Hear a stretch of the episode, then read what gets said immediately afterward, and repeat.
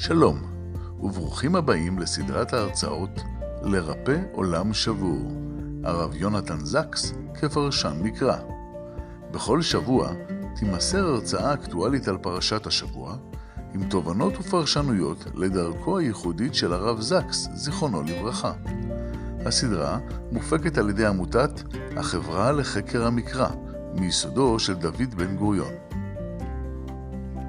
והשבוע, הרצאה מספר 4 היחס לגלות בעידן של תקומה מאת הרב אליעזר שיינפלד אנו מאחלים לכם האזנה נעימה.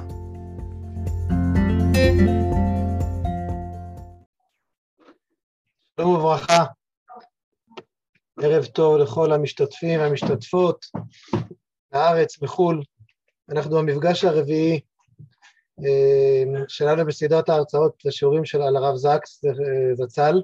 השיעור השבוע לעילוי נשמת צבי אריה בן ישראל משה קריסטל, שבשבת אה, זה יום האזכרה שלו, ואנחנו מארחים הערב את הרב אליעזר שן ועוד הרב ראש, היש... ראש ישיבת ההסדר במודיעין, ישיבת מאיר הראל, אבל אנחנו נתחיל עם אה, משהו קצת אחר כמו שאנחנו עושים מדי שבוע, עד שכולם ייכנסו, וגם כן כדי קצת אה, לתת איזשהו גיוון.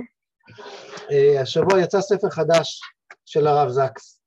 ספר חדש הוא בעברית, אבל הספר המקורי באנגלית הוא זה, הוא נקרא Life Changing Ideas, הרעיונות משני החיים של היהדות, זה יצא לפני שנתיים כמדומני באנגלית, והשבוע זה גם כן יצא בעברית, תורגם על ידי צור ארליך כמובן, שהתארח כאן לפני שבועיים.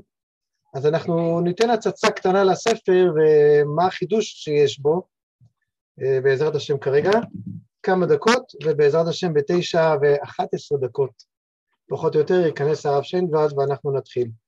אז אני משתת כאן מסך כרגע.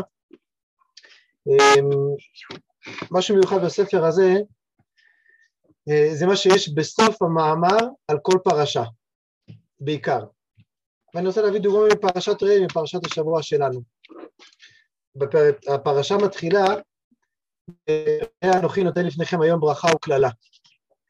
ואז התורה מפרטת מהי הברכה ומהי הקללה, וכשמבינים את זה על פי הפשט, פשט הדברים, כמו שאנחנו יודעים, זה שיש כאן בחירה, האדם יכול לבחור בטוב, אדם יכול לבחור ברע, וזו הדרך המקובלת והידועה, שהיא כמובן ודאי אמת לאמיתה.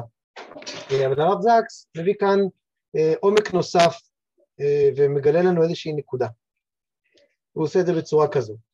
הוא אומר שמה שיש כאן בעצם, זה לא רק תבחר ימינה או תבחר שמאלה, תבחר טוב או תבחר ברע, אלא אומר שהבחירה, יש כאן בעצם בקשה או ציווי, או המלצה טובה אפילו, תהיה אדם בוחר.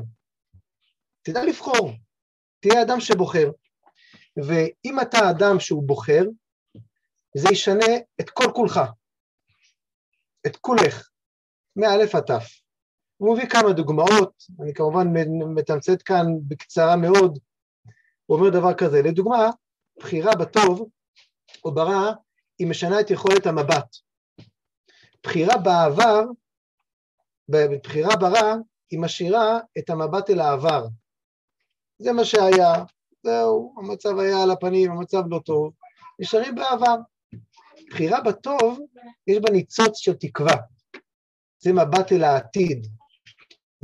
בהיותי אדם בוחר, המבט שלי הוא פונה יותר קדימה, הוא עם חזון, הוא עם אופק. אבל זה לא משנה רק את זה, זה גם משנה גם כן את מי אני. לדוגמה, אם אני בחירה ברע, קרה רע, היה רע, היה לא טוב, זה מה שקרה לי, מה אני אעשה? אני לא יכול לשנות את זה, זה נכפה עליי, אני אובייקט, כך אומר הרב זקס. אבל אם אני בוחר בטוב, ומילא אני מסתכל גם על העתיד, אז זה הכל תלוי בי.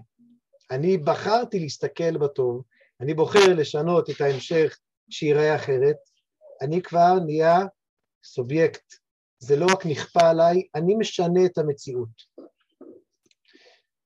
זה גם משנה את התגובה הרגשית שלנו, בחירה ברע, או הסתכלות אל העבר, מרירות כעס על מה שהיה. אבל בחירה בטוב, ממילא מבט לעתיד, ויכולת שינוי, זה מניע אתגר, זה מוליד כוח רצון, וזה אדם אחר. וכמובן גם כן עמדה. האדם שבוחר ברע אומר, טוב, המצב הוא כזה, אין לי מה לעשות, אני מסכן, אני קורבן, אני מתקרבן, ככה הוא קורא לזה, אבל בחירה בטוב, הוא אומר, אני יכול אפילו להפך להיות מעין מושיע, משפיע, לתקן עולם, זה דבר גדול מאוד. אז כשהתורה אומרת לנו, ראה אנוכי נותן לפניכם היום ברכה וקללה, ולבחור בכאן או בכאן, זה לא תבחר טוב, תקבל שכר, תבחר ברע, תקבל עונש. זה תהפוך את כל מהותך להיות בוחר.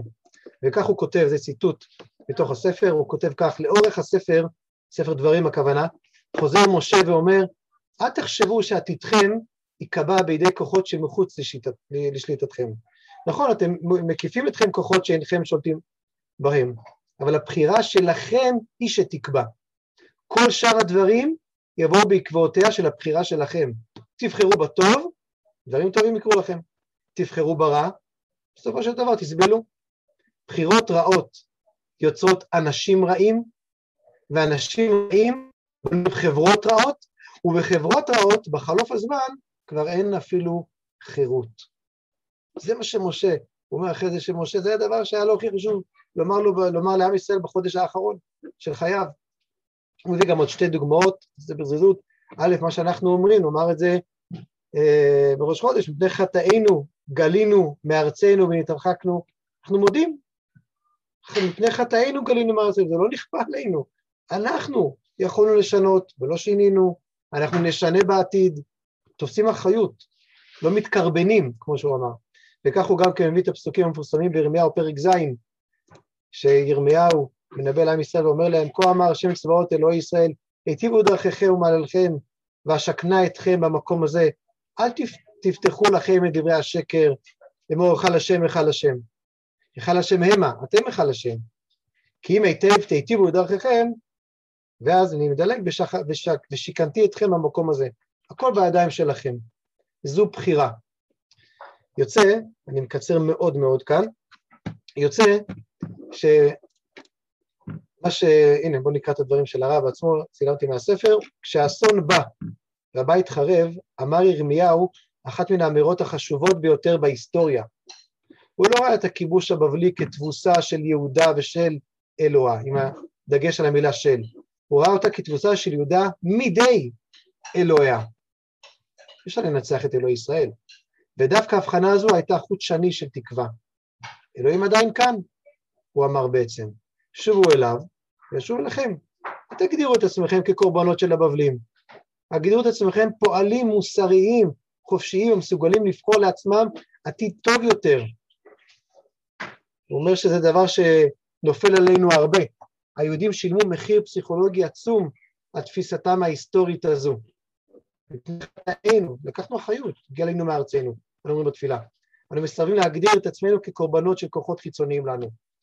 אם זה מצרים, אשור, בבל, הגורל, חוזק ידה של ההיסטוריה, החטא הקדמון, דחפים לא מודעים, אבולוציה עיוורת, כל אחד צריך להתעכב, אפשר לפתוח כל אחד, אבל לא נעשה את זה כאן. דטרמיניזם גנטי או יחסי כוח. אנחנו מאשימים את עצמנו מפני חטאינו. זה לא מכבה אותנו, זה לא מנמיך ומוחק אותנו.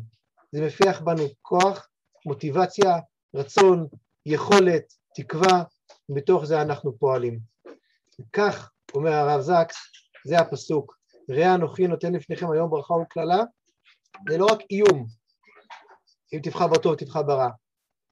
התורה אומרת לנו בואו נהיה אנשים בוחרים, שבוחרים בטוב ויוצרים חברה טובה, מתוך העיסוק בטוב ובתקווה ובעתיד ובפעולות שאנחנו עושים. כל אחד מן המאמרים בספר נפתח באיזשהו אה, סיפור מתוך החיים והמפגשים שהיו לרב במהלך השנים הרבות, אבל כל אה, מאמר בספר גם נסגר, כמו שאמרתי בהתחלה, עם רעיון משנה חיים. במשפט, סיכום של המאמר, לדוגמה לפרשה הזו, לעולם אל תגדירו את עצמכם קורבנות, אינכם יכולים לשנות את העבר, אבל בידכם לשנות את העתיד, תמיד יש בחירה, והמגייס את הכוחות לבחור יכול להכניע את הגורל. זה בסוף כל פרשה, יש רעיון של משפט או שניים שמסכם ובעצם נותן, נותן לנו, כמו שאומר הרמב"ן, כאשר תקום מן הספר, תחפש באשר למדת, אם יש בו דבר שתוכל לקיימו. זה הספר, רעיונות משנה חיים. אני חייב להודות שאני מקבל על זה אחוזים, על הספר, אבל אחוזים בשמיים בלבד. שלא יחשדו בי. אה, הספר הוא, דבר, הוא מתנה גדולה. ורק לסיום, אני רוצה רק לתת כאן אה, כמה מילים מהפתיחה של הרב זקס, מהקדמה שלו לספר הזה.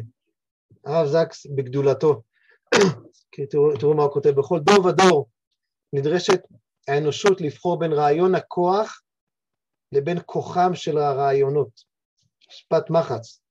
זה אלפי שנים שהיהדות היא התגלמות חיה של הכוח שיש לרעיונות לקיים עם, וגם ככל שרעיונותיה הצליחו לחלחל החוצה, הם גם הצליחו לשנות עולם. זה הספר שעכשיו גם זכינו לתרגום בעברית, רעיונות משנה חיים מכל שבת ושבת, אמ, על בסיס השיחות מתשע"ח, ואנחנו אה, מודים כמובן להוצאת קורן ולצור ארליך על הכניסה הפנימה של הספר הזה לדברים שלנו. אז זו הפתיחה של היום. אה, אנחנו אה, מודים לרב אליעזר שנבד על הצטרפותו למיזם ועל השיעור שהוא ייתן לנו הערב, ראש ישיבת ההסדר במודיעין, ישיבת מאיר הראל. רם שנבד, תודה רבה ויישר כוח. בואו אנחנו נעלה אותו רגע לשידור כאן. טוב, ערב טוב לכולם.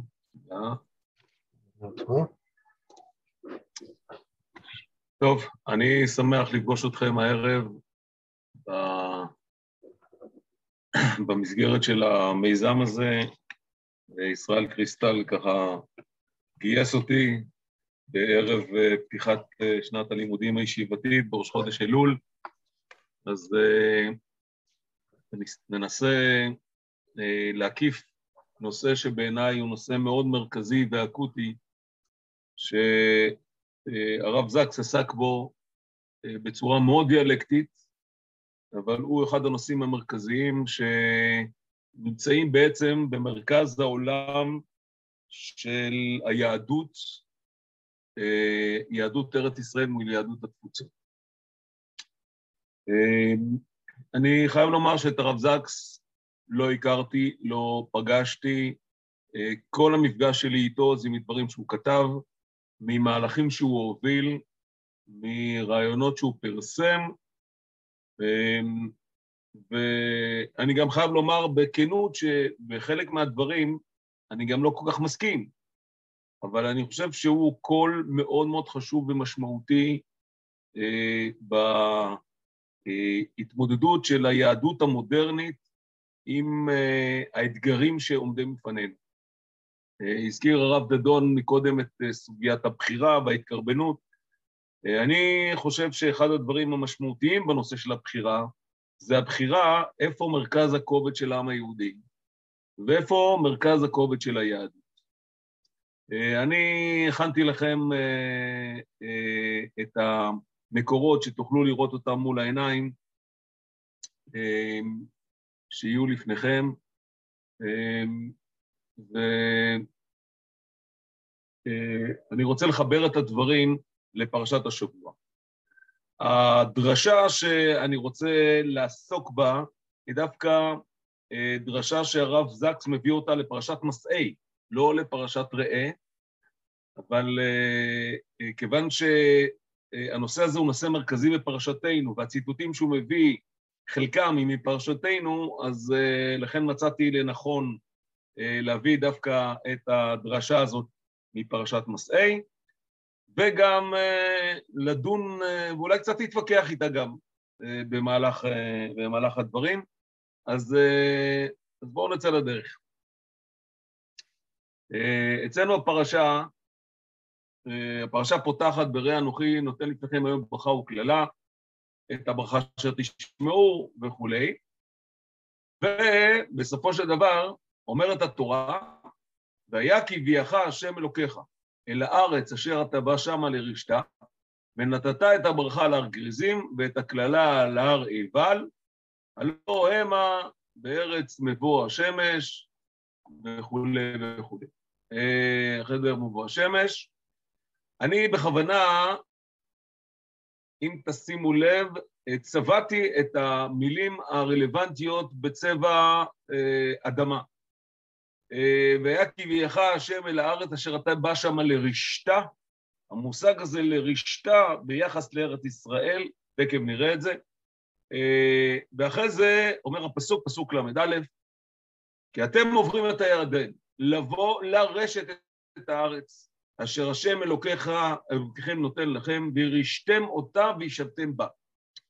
הפסוקים האלה, כי אתם עוברים את הירדן לבוא לרשת את הארץ וירשתם אותה ושבתם בה, אלו פסוקים שהרמב"ן מביא במסגרת העיסוק שלו במצוות ירושת הארץ. אל תקרא מצוות יישוב הארץ, אלא מצוות ירושת הארץ. ההבדל בין מצוות יישוב הארץ לירושת הארץ זה ההבדל בין לגור כשאפשר, לבין מצווה שגם צריך לכבוש את הארץ, כדי שאפשר יהיה לגור בה. שלא נעזבנה ביד זולתנו מן האומות או לשממה. זאת אומרת, גם מצד אחד לרשת את הארץ, לכבוש אותה פיזית ולהשליט בה את ריבונותנו, וגם ליישב אותה בצורה מקסימלית. הכי משוכללת, הכי מודרנית, הכי מתוחכמת, וגם בריבוי אוכלוסי, שכמה שיותר אנשים ישבו בארץ. וזה גם מתחבר לכמה סוגיות של הכל מעלים לארץ ישראל והכל מעלים לירושלים, כפי שהרמב"ן מסביר בעצמו, אני חושב שהדברים מוכרים וידועים, ולכן אה, אני לא רואה צורך אה, להרחיב בהם. לפני שאני אכנס לדברי הרב זקס עצמו, אני רוצה לקרוא לכם כמה קטעים מהרמב"ן, אה, שהוא מצטט אותם, ועל זה הוא בעצם מבסס את הדברים שלו בפרשת מסעי, בשיג ושיח. אני רוצה, לפני שנקרא אותם על פי זווית מבטו של הרב זקס, אני רוצה שאנחנו נקרא אותם לפני כן. הרמב"ן בפרשת ויקרא, בספר ויקרא בפרק י"ח פסוק כ"ה, אומר כך, והנה בחוץ על הארץ, אף על פי שהכל השם הנכבד, אין טהרה בשלמה. בעבור המשרתים מושלים עליה, ועמים טועים אחרי שריהם לעבוד גם אותה. הרמב"ן התייחס לסוגיית אה, אה, ארץ ישראל בצורה מאוד מאוד ממוקדת. בחוץ לארץ הקדוש ברוך הוא נמצא, אבל הוא נמצא דרך מתווכים, דרך שרים, דרך מלאכים.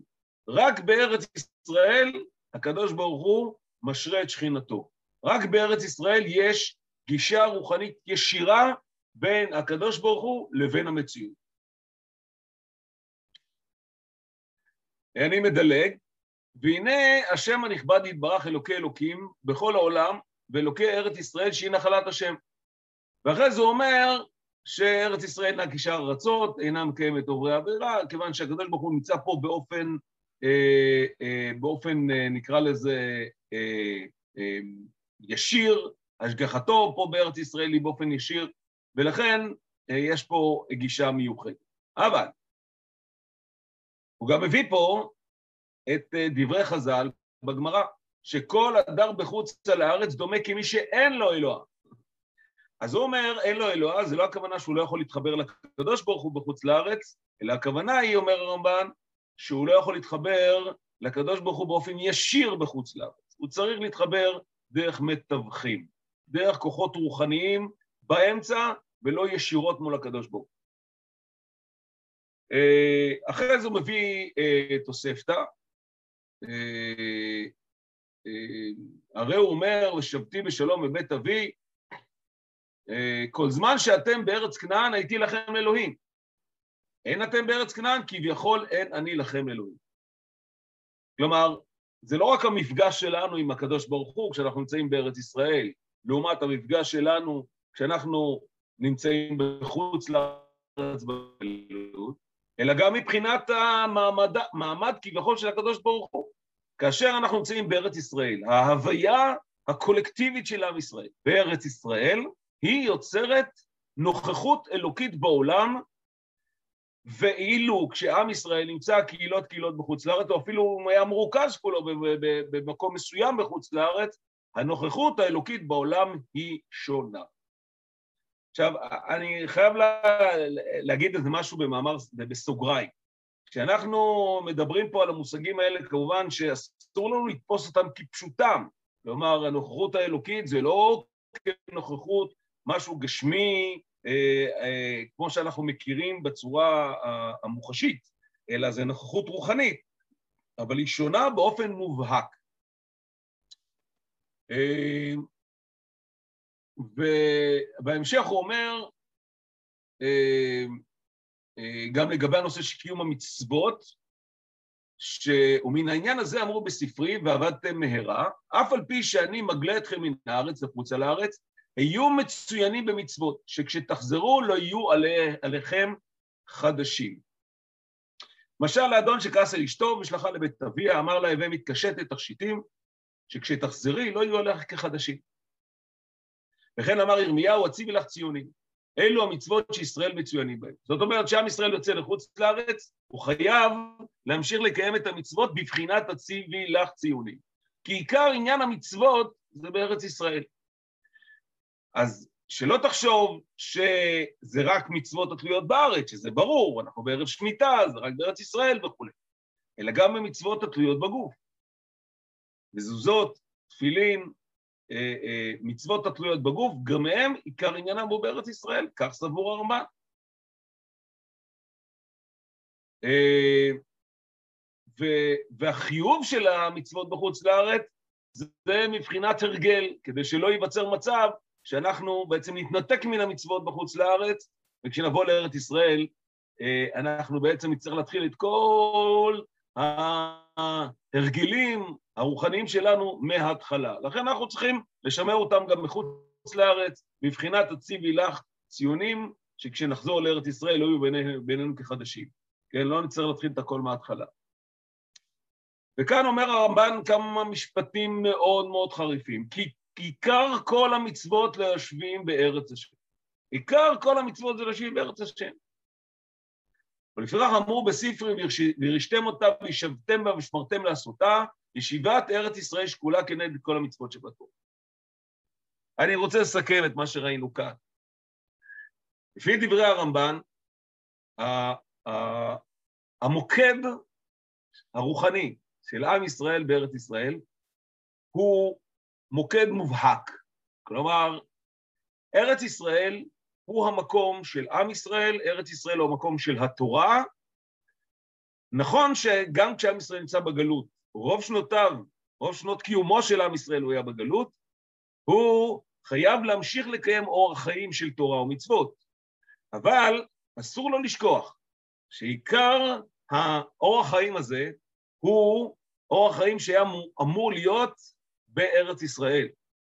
כאן הדברים מתקיימים, כאן החיבור המהותי, הייחודי של עם ישראל עם הקדוש ברוך הוא, וכאן בעצם הנוכחות האלוקית בעולם היא דרך זה שעם ישראל נמצא בארץ ישראל. זה הרמב"ן.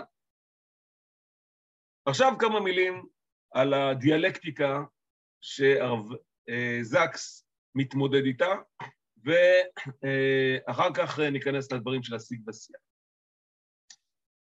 אחד הספרים, אני חושב שאולי uh, המרכזיים ביותר, שמבטאים בעצם את עיקר הלבטים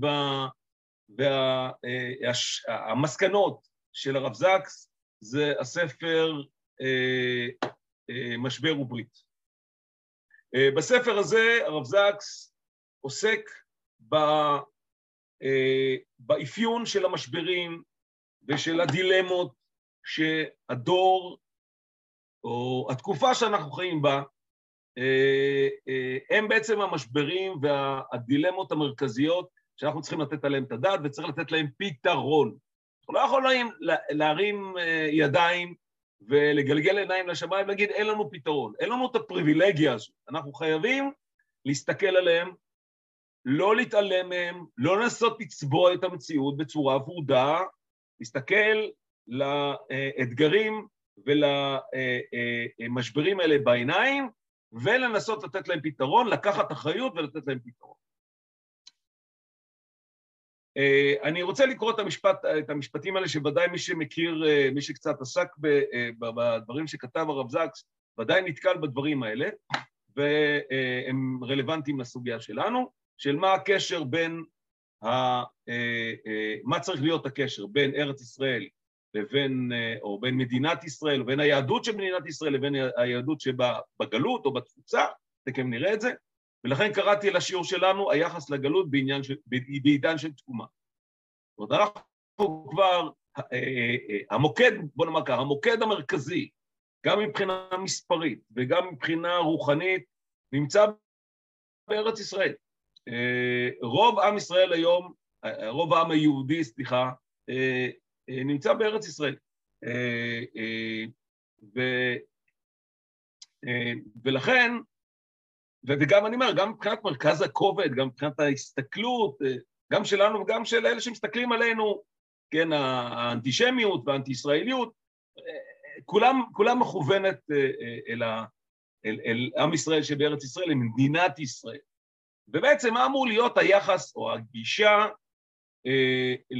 ליהודים שנמצאים בחוץ לארץ. עכשיו, אני לא מתכוון מה צריכה להיות הגישה, במובן האם אנחנו צריכים לחבק אותם או לא לחבק אותם, אה, האם אנחנו צריכים אה, להשקיע משאבים בשמירה על היהודים שבגלות, משאבים חינוכיים, משאבים, משאבים כספיים, האם נכון להקים משרד בממשלת ישראל שנקרא משרד התפוצות? לא נכנס לדבר הזה, זה טריוויאלי בעיניי.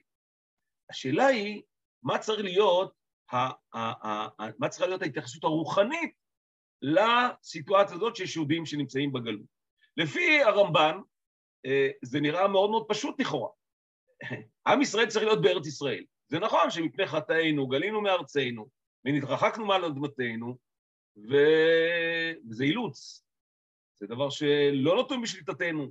כוחות אדירים ניתקו אותנו מארץ ישראל והחריבו את מדינת ישראל. גם אנחנו קצת אשמים בזה, אה, קצת או הרבה, אבל אה, זה היה אילוץ. לא נתנו לנו לחזור חזרה לארץ ישראל, לא נתנו לנו אה, להקים מחדש את הריבונות היהודית בארץ ישראל. ועכשיו הכל השתנה. זה בידינו, השערים פתוחים, אין ספר לבן, אין אה, אה, סרטיפיקטים, הכל, תפתח את הדלת. פעם היה תירוץ, המצב הכלכלי בארץ על הפנים, פעם היה תירוץ, המצב הביטחוני הוא על הפנים, אה, היום כל זה לא רלוונטי, אה, לא המצב הכלכלי, גם לא המצב הביטחוני, המצב הביטחוני אומנם הוא, הוא שברירי, אבל אה, גם בחוץ לארץ, במקומות שהיו בטוחים שבעידן של פוסט-שואה יהיה אה, אה, אה, האנושות ואירופה תבין ותקבל את היהודים והאנטישמיות תהפוך להיות מוקצה מחמת מיאוס, אנחנו יודעים שזה לא ככה, עיין מה קורה באירופה וגם מה קורה בארצות הברית. אז, אז פה נשאלת השאלה, איך אנחנו צריכים להתייחס לזה? והרב זקס בכמה משפטים אה, אה, אה, מנסח את הגישה שלו לעניין הזה. והוא אומר, ככה אה, בספר אה, משבר וברית, סימנתי לכם את זה פה על המסך, כפי שקיום מדינת ישראל מחדד את השאלה של משמעות הגאולה, אני לא אתייחס כרגע למשפט הזה, מעלה המשך קיום התפוצה את הבעיה של משמעות הגלות.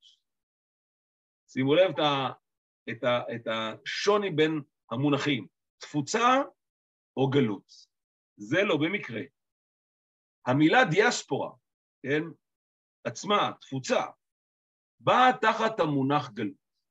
כלומר, זה לא מילים נרדפות. זה שתי מילים בעלות משמעות דרמטית, שונה באופן מהותי.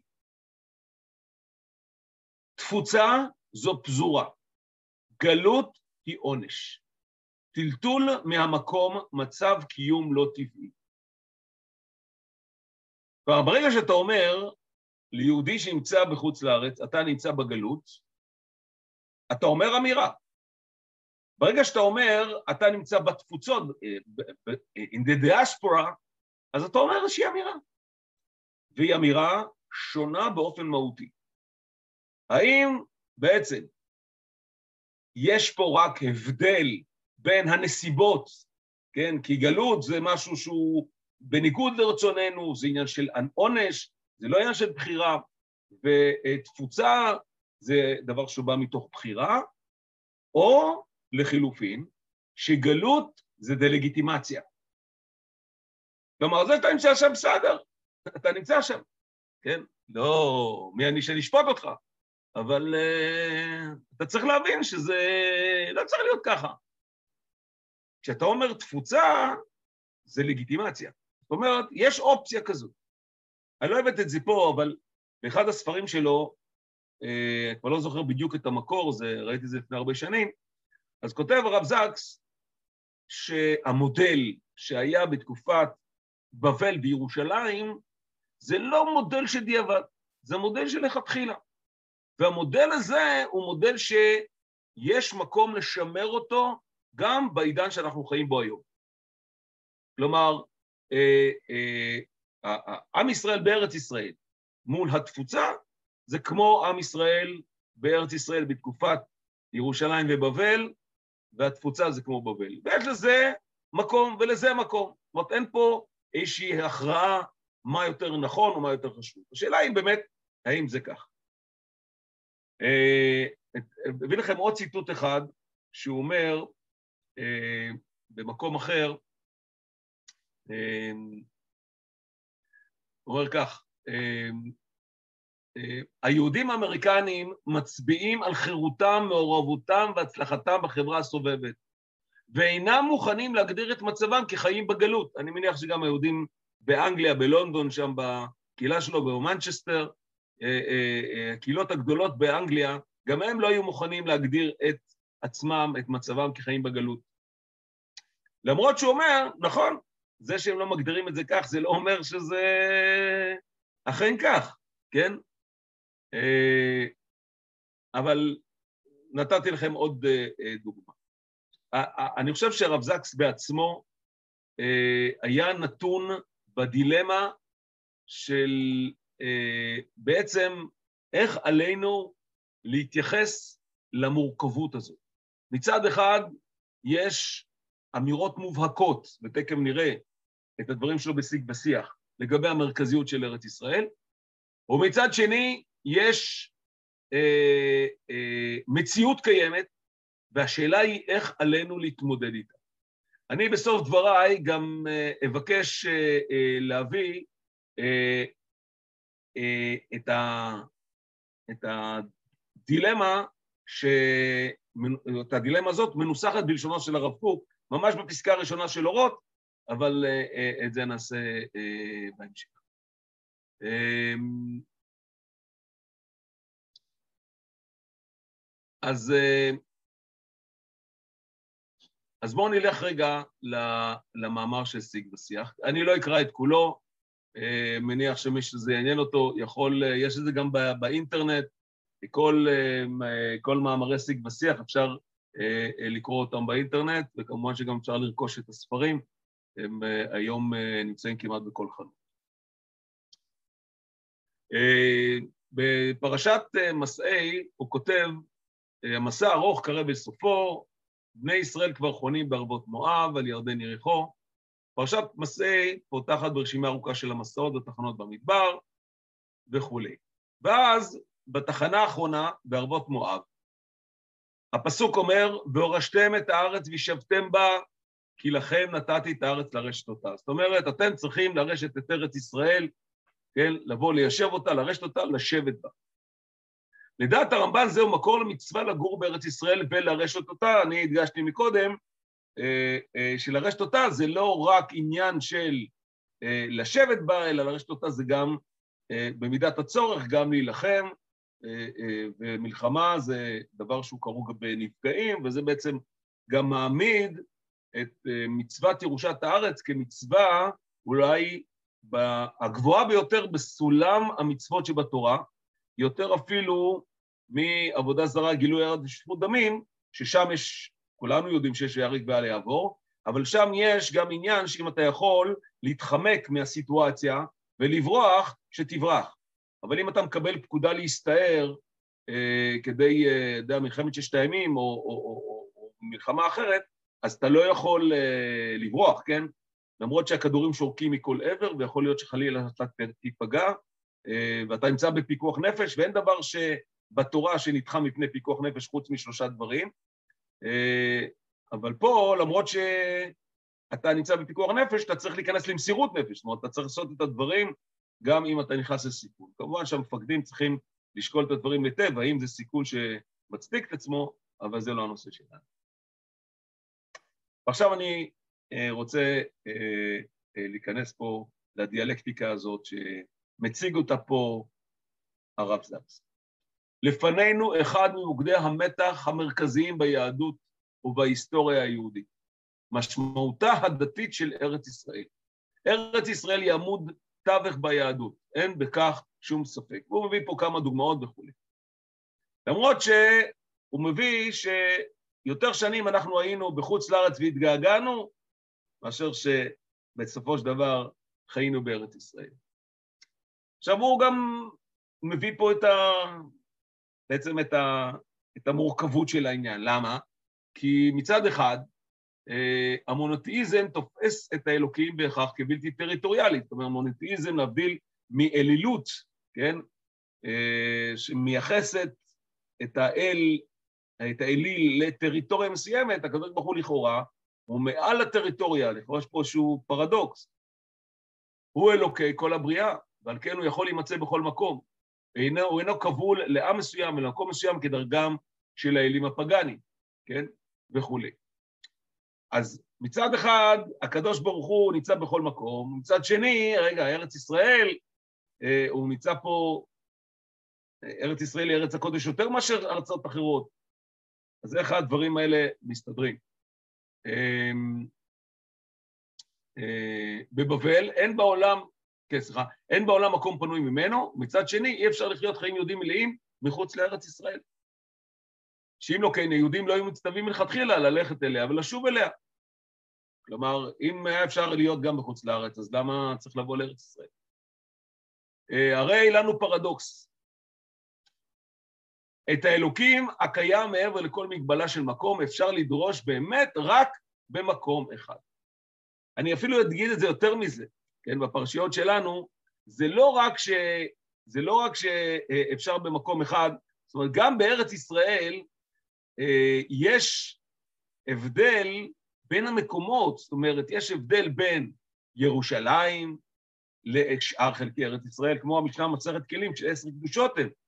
יש הבדל בין הר הבית לבין ירושלים, אה, בין אה, בתוך הסורג ולחוץ, בין העזרה לבין הסורג, עד שמגיעים לקודש הקודשים. זאת אומרת, יש פה איזושהי, אה, אה, איזושהי סוג של התמקדות עד שאנחנו מגיעים למוקד של, של קודש הקודשים. אז מצד אחד הקדוש ברוך הוא נמצא בכל מקום, מצד שני אנחנו כן חייבים כי אם אל המקום אשר יבחר וכולי, לש... לשכנות ידרשו ובאת שמה, שם לך פן תעבוד את אלוקיך בכל מקום, כן, כמו שעשו אה, עובדי האלילים תחת כל עץ רענן וכולי. אז איך הדבר הזה מסתדר? אז אומר הרב זקס כך, חז"ל ניסחו את המתח הזה בשני היגדים מאלפים. מצד אחד, כל מקום שגלו ישראל כביכול גלתה שכינה עמהם. מנגד, כל הדר בחוץ על הארץ דומה כמי שאין לו אלוה. הוא מביא פה את הדיאלקטיקה. מצד אחד, הקדוש ברוך הוא נמצא בכל מקום, עמו אנוכי בצרה, עוד יורד איתנו לגלות, מצד שני, אה, כשאנחנו נמצאים בחוץ לארץ כאילו אין לנו אלוה.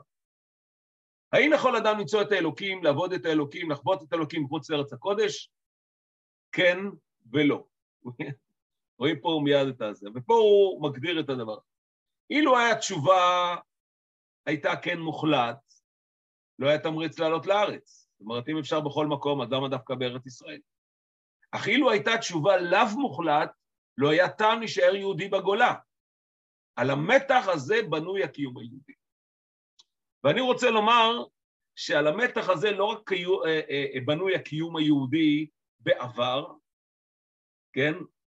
והוא לא רק המתח שבו מצויה היהדות שנמצאת היום בגלות, זו שבעצם מעסיקה את עצמה במחשבה הזאת, כי אני מניח שיש רבים שלא מעסיקים את עצמם במחשבה הזאת, שם הם נמצאים, זה ביתם, זה אורח חייהם, זוהי קהילתם, ולא יותר מדי מעסיקים את עצמם במחשבה הזאת. אבל אני חושב שהרב זקס עצמו, כן, חי את המתח הזה. מצד אחד המודעות למרכזיות של ארץ ישראל, מצד שני התפקיד שלו כרב של, אה, של יהודי אנגליה, אה, כלורד אה, בתור אצולה אנגלי, כשייך לממלכה של הוד מלכותה. איך, איך שני הדברים הללו חיים בכפיפה אחת בתוך אותה אישית. עכשיו, אני לא נכנס כרגע לפרקטיקה. אה, אני זוכר שבנסיעה הראשונה שלי לחוץ לארץ, אני, אני הקפדתי אה, לא לצאת מארץ ישראל לענייני אה, טיולים וכן הלאה, וכיוון שאני בן לניצול אושוויץ ולניצולת ניצולת השואה עם הפרטיזנים, אז גם ההורים שלי העדיפו שאני לא אסע גם לפולין, למרות שרצו שאני אסע באיזושהי משלחת, לעמוד בראש איזושהי משלחת צבאית לזה. אבל uh, בתור ראש ישיבה, אתם יודעים, ראש ישיבה זה, זה, זה שני כובעים, בכובע אחד זה להיות ראש ישיבה, בכובע שני זה לקבץ נדבות בשביל להקים, לקיים את הישיבה. עדיין היום במדינת ישראל אי אפשר לקיים ישיבה רק מתמיכות מינימליות של המדינה, ו... אה, תשלומי הורים, ודאי לא בישיבה שיושבת במרכז העיר מודיעין עם כל החשיבות שלה. אמ, וגם לא בישיבה שלנו באופקים בזמנו, ובבאר שבע, גם שם לא. זה, לא, לא, זה לא שונה בין, בין שם ושם. אז בנסיעה הראשונה שלי לארה"ב, ישבתי עם כמה אנשים, וקודם כל הייתי צריך לשפר קצת את האנגלית שלי, וגם אה, טיפים. ושם שמעתי את הדבר הזה פעם ראשונה, אמרתי, תקשיב, יש קהילות שאם אתה תתחיל לדבר על עלייה, תוך שנייה אנשים סוגרים מדפים והם לא איתך. הוא מדבר איתם על יהדות ועל תיקון עולם ועל uh, ציונות, אבל לא על עלייה. אחרי זה שהגיעו אליי תלמידים בתוכנית חוץ לארץ לישיבה, גם שם אמרו לי, תיזהר, יש הורים שאם אתה, בסוף הבן שלהם יעלה לארץ, הם יעשו שיימינג לישיבה, לא לבוא לישיבה הזאת יותר, כי כי הבנים נשארים שם בארץ, והם רוצים שהבנים יחזרו חזרה להיות איתם בחוץ לארץ. מורכב מאוד. אני חושב ש, שפה בנקודה הזאת, בצומת הזאת, כן, עומד הרב זץ. מצד אחד, הוא, הוא, יש עליו אחריות, יש את היהדות בגולה, הם שם. זה לא שהוא יכול להגיד, לתקוע בשופר גדול ולהגיד, אוקיי, עכשיו באים כולם לארץ ישראל, והם עוזבים הכל ובאים לארץ ישראל. אני מניח שאם הדבר הזה אפשרי, הוא היה עושה את זה. הוא מודע לזה שזה בלתי אפשרי. אז איך מצד אחד אתה לא מטשטש את המרכזיות של ארץ ישראל מבחינת העולם הערכי, התפיסה היהודית, ואיך מצד שני אה, אה, אתה לא מאבד את המוטיבציה ואת הדרישה לקיום היהדות בחוץ לארץ. אה, יש פה איזו נקודה שאני רוצה לאפיין אותה, מתוך דבריו, הוא מביא את זה בשם הרב ליכטנשטיין, אה, אה, ואחרי זה להביא איזה משפט מהרב קוק, ובזה נסכם. מה בעצם ניתן לומר, או מה בעצם התורה מלמד אותנו על כך שבעצם עיקר היהדות היא בארץ ישראל? אני אומר את זה בלשוני, ואחרי זה אקרא כמה משפטים מדבריו. היהדות היא תפיסת עולם קולקטיבית שבעצם נועדה להביא לידי ביטוי את תפיסת העולם הזאת במדינה, בעם, במלכות, בארץ.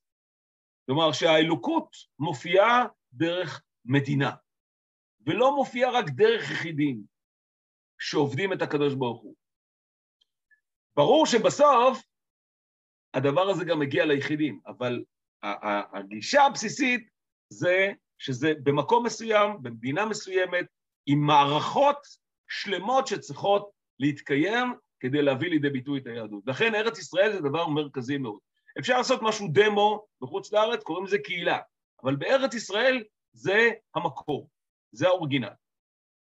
וכאן הוא כותב את הדבר הזה בצורה בלשונו, התורה אינה רק הקודש, שלמות האישית של הפרט. היא מסגרת לבניין חברה, אומה ותרבות. היא משרטטת מתווה למה שהרב אהרון ליכטנשטיין תיאר בביטוי הקולע, עושרה העילאי של החברה. כלומר, לא רק העושר הפרטי, אלא העושר החברתי, הקולקטיבי. לכן יש בה חקיקת רווחה, דין אזרחי, יחסי עובד-מעביד, תקנות סביבה, רווחת בעלי חיים, רפואה ציבורית, מתווה למערכות ממשל ומשפט, כן? הרמב"ם, הלכות מלכים ומלחמותיהם. וכאן הוא מביא את ההבדל אה, בין, בין, בין התפיסה הזאת לבין תפיסות אחרות. אה, התורה ארצית מפני שהאלוקים מבקש לשכון בארץ. המשימה היהודית היא מתוך כך לכונן חברה שהאל שוכן בקרבה. ולכן מי שאומר שצריך להפריד את הדת מן המדינה, לא מדבר בפרקטיקה, כן, האם המדינה צריכה להיות תיאוקרטיה שמוכתבת על ידי רבנים או מוסדות דתיים, אלא האם צריך לעשות את ההפרדה הזאת, זה פשוט אנטיתזה ליהדות. התפיסה היהודית היא קשורה למדינה. זה לא קשור לזה של האם מותר לכפות אנשים לעשות משהו בניגוד לרצונם, אבל זה, זה ודאי שלא, אבל, אבל אה, אה, אה, ודאי לא מדינה תכפה אנשים לקיים תורה ומצוות, אבל מצד שני, המדינה בתפיסה היהודית היא, היא, היא בעצם הביטוי של המהות של ה, שבה דרך זה מופיע הקדושה והיהדות וכו'. גם פוליטיקה, כלכלה, סוציולוגיה וכולי, והוא אומר שבעצם השבריריות של ארץ ישראל, המקום, ה, המקום המאוד שברירי הזה, הוא בעצם מחייב אותנו להיות מאוד מאוד דרוכים ומאוד מאוד אה, קשובים ומאוד מאוד אה, מגויסים כל הזמן, כדי שהדבר הזה יבוא לידי ביטוי. אה, אז אם אני מסכם מה שראינו עד עכשיו, אז גם עושה הבחנה בין הרמב"ן לבין הרבי יהודה לוי, הבחנה שלא מקבל אותה, אבל אין לי זמן כרגע. זה, מי שירצה יקרא אותה ויסביר איך שהוא רוצה. הדיאלקטיקה הזאת מצד אחד, המרכזיות של ארץ ישראל, התפיסה של היהדות כדת אה, חברתית, אה, שבאה לידי ביטוי מלכתחילה כאומה, ומתוך זה זה בא ליחידים, ולא כיחידים שמתאגדים ביחד כדי אה, לקיים את המצוות בצורה קולקטיבית. ומצד שני, שבגלות נמצאים אנשים שלא מוכנים להגדיר את עצמם כגלות, אלא כדיאספור, כקבוצה. ואיך מגשרים על פני הדברים האלה. והטענה שלו היא שחייבים לייצר את הקשר הזה, זאת אומרת, זה לא איזשהו סוג של כיפוף ידיים, אתם לא מקבלים את התפיסה הזאת, עוד שתבואו, או כמו שהיה איזה ראש ממשלה שאמר עליהם אוסף אה, של נמושות, או נפול, נשורת של נמושות, אני לא זוכר בדיוק את הביטוי, כן? זה לא נותן שום דבר. זה אה, אה, לא רק שלא נותן, זה גם מזיק. וגם אני חושב שזה לא נכון, כן? אה, כי, כי בסופו של דבר, יש פה, אה, יש פה הרבה דברים מאוד מאוד חיוביים שקורים שם, ו, אה, וגם זה ניסיון לא פשוט. מי שנולד בנהלל ולא נולד במקומות האלה, לא מבין את, ה, את המחיר הכבד של לעזוב את מה שיש שם ולבוא לפה. איך אמר לי, זה רב קהילה גדולה שישבנו לארוחת צהריים באיזשהו רחוב שם ב Five Towns, שכל המסעדות שם הן מסעדות של יהודים והכל כשר שם, אומר, קרא לזה השיינע גלות. כן? זה הגלות היפהפייה. הרב קוק באורות מתחיל את זה, זו הפסקה הראשונה ששובצה שם, ארץ ישראל אינה דבר חיצוני, קניין החיצוני לאומה, רק בתור אמצעי למטרה של התאגדות כללית והחזקת קיומה החומרי או אפילו רוחני. כלומר, ארץ ישראל זה לא איזה פלטפורמה, גם לא פלטפורמה ש... שנועדה להביא את הרעיון הזה של עם ישראל כ... תפיסה דתית אה, אה, קולקטיבית, אלא לארץ ישראל יש ייחוד בפני עצמו. ופה נקודת ההבדל. ומתוך כך אי אפשר לעמוד על תוכן של סגולת קדושת ארץ ישראל ולהוציא לפועל את עומק חיבתה בשום השכלה רציונלית אנושית. כלומר, רק על פי תורת הקבלה אפשר להבין את, ה, את העניין הזה של ארץ ישראל. אי אפשר להבין את זה אה, על פי, אה, אה, על פי אה, הרציונליות, אה, למרות שהרב זקס מנסה להציע פה איזשהו כיוון יותר רציונלי, אה, אבל אה, הרב קוק אומר שהדבר הזה בלתי אפשרי. אז, אז, אז, אבל ראינו שבחוץ לארץ התפתחו תפיסות של אה, המחשבה על דבר ארץ ישראל, שיהיה רק ערך חיצוני כדי העמדת אגודת האומה. כלומר, זה משהו חיצוני, זה לא משהו מהותי, ולכן אפשר להסתדר. הוא אומר, אפילו כשהיא באה כדי לבצר על ידה את הרעיון היהדותי בגולה, כן? אומר לו, אין לה את הפרי הראוי לקיום. זאת אומרת, הרב קוק התנגד לנסח את היחס בין עם ישראל לבין ארץ ישראל כסוג של פלטפורמה ששם הדברים יופיעו, אלא סוג של זוגיות, שיש פה שני יסודות, שני אלמנטים, אלמנט אחד שהוא ארץ ישראל, שיש לו איזשהו ערך רוחני עצמי, ויסוד שני שהוא עם ישראל, ויש פה איזשהו סוג של, של חיבור, סוג של השתלבות של שני היסודות הללו, שהם יוצרים את השראת השכינה, את הדבר השלישי, כמו איש ואישה, זרחו שכינה ביניהם, לכן הקשר בין עם ישראל לארץ ישראל הוא קשר שדומה בין איש לאישה, ורסתיך לעולם, זה הקשר של uh, לומדים קידושי אישה מכיחה כיחה משדה. סיכום במשפט, uh, הרב uh, זקס היה אחד מענקי הרוח, ממנהיגי היהדות בגלות, היה עסוק בדיאלקטיקה של המציאות המשברית של היהדות, של היהדות בגלות, של ההתבוללות, של השאלות העומדות על הפרק והקשיים, ואחת הסוגיות המרכזיות שהוא עסק בהן זה היחס בין ארץ ישראל כמרכז עם ישראל לבין הגלות, סלאש התפוצה, והצגנו לכם פה את הדברים על פי ההקשר שלהם של מצוות ירושת הארץ בדרשה שלו לפרשת מסעי, כשאנחנו בפרשת ראה. אז שיהיה לכולנו ערב טוב. אה, אני מתנצל שאני צריך אה, אה, לצאת, אז שיהיה לכולכם המשך צפייה מהנה. ערב טוב. הרב שיינפלד, תודה רבה, באמת, מעומק הלב, על הדברים המחכימים שנתת לנו פה. אני לוקח משפט אחד מתוך מה שדיברת עליו, וזה, אין לנו את הפריבילגיה לא לקחת אחריות ולא לחפש פתרון. זה חלק מהמהות שלנו פה, וחלק מהדרך שצריכה להיות דרך החיים וחיפוש הפתרונות. זה הנקודה. גם אבא שלי, שביום שבת זה, זה היורצייט שלו, כשהשתחרר ממחנות הריכוז וקיבל מהאמריקאים סרטיפיקט לעבור לארה"ב, אמר, אני רוצה לגור בין יהודים, אני רוצה לעלות לארץ ישראל.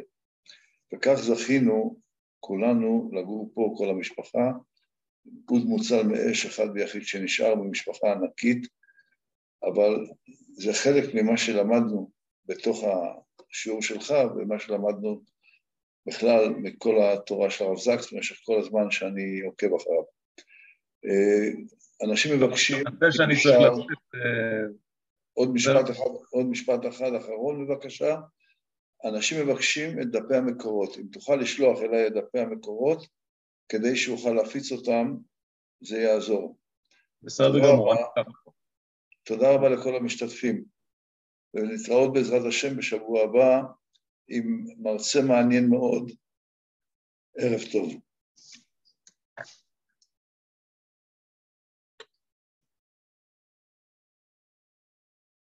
כן, יש הקלטה, והקלטה תעלה בעזרת השם גם ליוטיוב, גם לפייסבוק וגם בתוך האתר של החברה www.המקרא.org, כמו שאתם רואים, ולא רק השיעור הזה, אלא כל שיעור בשיעור, כמו שאנחנו נותנים אותו בחינם, אה, אותו דבר אנחנו גם נעלה אותו בכל האתרים כדי לשתף את כולם ושכולם יוכלו ליהנות מאותה, אה, מאותו מיזם מעניין שאנחנו ממשיכים אותו ונמשיך אותו בעזרת השם כל השנה. תודה רבה וערב טוב.